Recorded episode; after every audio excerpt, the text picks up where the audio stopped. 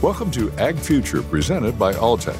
Join us from the 2022 Alltech One Conference as we explore opportunities within agri food, business, and beyond. Regenerative therapies have been rapidly expanding in the horse market. These treatments of joint disease as well as soft tissue and musculoskeletal injuries are revolutionizing equine sports medicine, and they are at the same time raising many questions. I'm Tom Martin for the Alltech Ag Future podcast series, and joining us is Dr. Mark Revenaugh, the veterinarian owner of Northwest Equine Performance in Mulino, Oregon and a leading expert in the diagnosis and treatment of lameness and performance related issues. For more than 20 years, Dr. Revenaugh has served as U.S. equestrian team or assistant team veterinarian, selecting, treating, and advising elite level professionals in the equine industry on maintaining health and maximizing performance. Thanks for joining us, Mark. Thank you very much. Great to be here. And would you mind explaining for us what regenerative medicine is and how it works as a healing therapy? Sure. Uh, regenerative medicine is really an entirely new branch of medicine. Uh, what we're doing is we're we're looking into harnessing the body's own intrinsic abilities to adapt, to heal, and to strengthen. We're finding that those signals are all there. We're just uh, in the process of learning how to best utilize uh, those processes that are already existing. This is a recurring theme in the conversations we're, we're having uh, in the field of neurogastronomy, in the field of genetics, that we're equipped for many of the ailments, and of course, animals are as well, that uh, we've addressed in other ways for, for generations.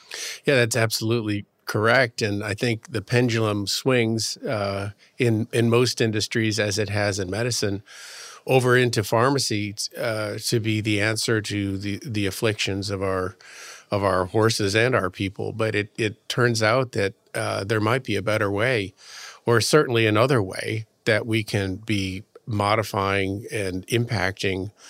Uh, our, you know, I work with athletes primarily. They have very, very high demands on them and we're always looking for ways that we can keep our, our athletes healthy and strong and in the game.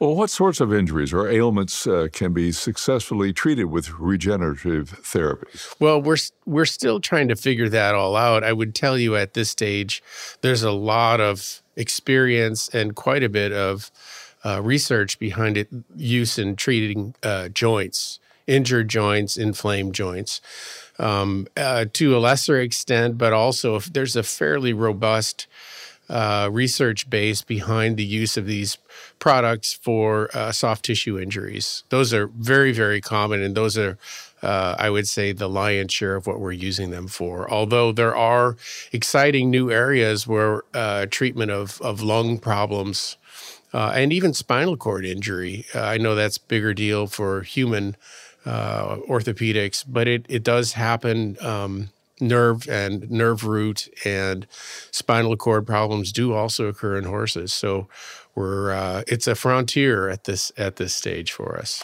Well, uh, Dr. Revenaugh, what brought you around to this approach? How how were you persuaded that it holds beneficial promise? Well, yeah, sports are really, really competitive, and and we're always looking for ways to do things better to get a better end result. This line of thinking really started in the late '90s. Our industry has struggled to keep up with the rapidly changing body of research and the rapidly changing body of clinical experience. And interestingly, clinical experience actually is is probably leading the way uh, we have tremendously high numbers of case uh, experiences, and it's there's so much to read and so much to try and keep track of that it's it can be really really really difficult to stay on top of it because as soon as you learn something, there's something else new to replace it. But it's it's driven by results in the end. At first, it's driven by the hype. Uh, there's a hyperbole when there's something new and everyone thinks it's going to cure everything, and that you know doesn't work out. But uh, once you're through the hype, you you can really realize where some of these products can be helpful. And um, like I said, at this stage, we just are doing more and more. And it's done by request by the client from firsthand experience with some of their other patients. Sounds like the old uh, the more you know, the more you know you don't know. Yeah, absolutely. well, last year I know that uh, you and the High Performance Sports Group offered a series of courses where top level horse vets, uh, academic veteran uh, veterinarians, and MDs specializing in regenerative treatments got together to compare notes about this field. What's the most current clinical thinking about its applications in veterinary medicine? Wow, that's a very broad question. uh, I would say, you know, the, the reason that we organized this virtual summit was because we were looking uh, to see uh, what different perspectives we're finding. And uh, until that point, largely the MD world, the human regenerative field, uh, was running parallel with the veterinary regenerative field with, without an awful lot of communication between the two different groups.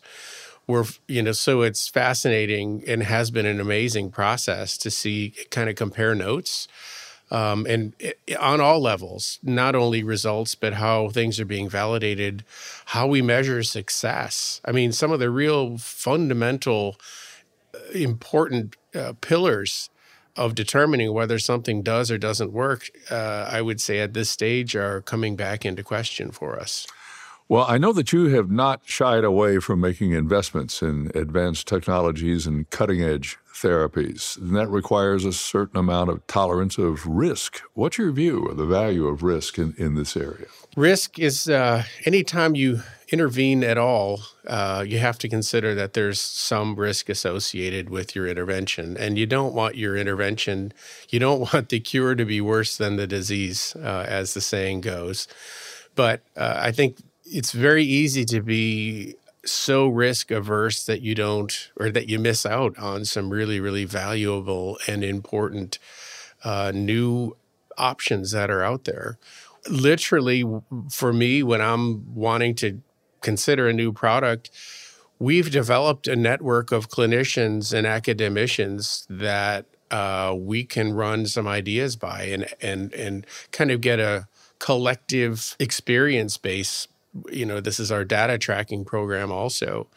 Um, the idea is that if we collaborate, say I see 100 cases in a year of a certain injury, and there's another practice that sees 100 in a year, and you get 10 practices, all of a sudden, if you've really uh, worked together and, and compared notes and, and tracked your data, you've just gotten 10 times or more more experience base and an awful lot more objective because hopefully, you know, each of us bias is also a really big problem uh, in medicine in general.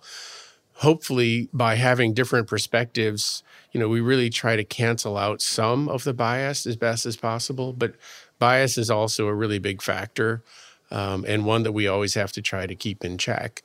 That's a long answer for your risk question uh, because to, in order to calculate risk, you have to know what the risk is. And in many instances, we really don't know. If you're talking about treating 10 cases and they all went well, that doesn't mean it's a safe thing to do. That means that, you know, one in 10 it's safe on. So it's interesting. The industry is pivoting away from just looking at small numbers of cases in a perfect environment to getting bigger numbers of cases in a less perfect environment. But just the sheer number of cases that you're tracking theoretically will give us a better read on how safe, certainly, or effective a product is. Well, I'm wondering what you're seeing here. In your opinion, what are as yet unrealized but achievable potentials of regenerative medicine in equine therapy? Well, what I've talked about today at our uh, at my meeting were some of the common things that we have been using and continue to use, but there are, you know, if you look into the real hardcore science the the regenerative field is going to be able to reproduce or recreate kidneys and things of that nature, which is really a completely different conversation than what I'm talking about at this stage. Really, it's it's kind of open open season on where this whole thing can go. But it's important to say that just because it's new doesn't mean it's better. And like I said earlier, there's kind of a hyperbole or a, a hype that happens. And we really have to kind of keep ourselves in check that we're not using a new product just because it's a new product.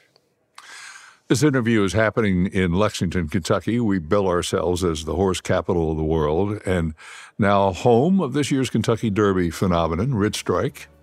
We will never let the world forget that. and I'm betting you're quite familiar with many a clinic and barn and stable in this area. That's true.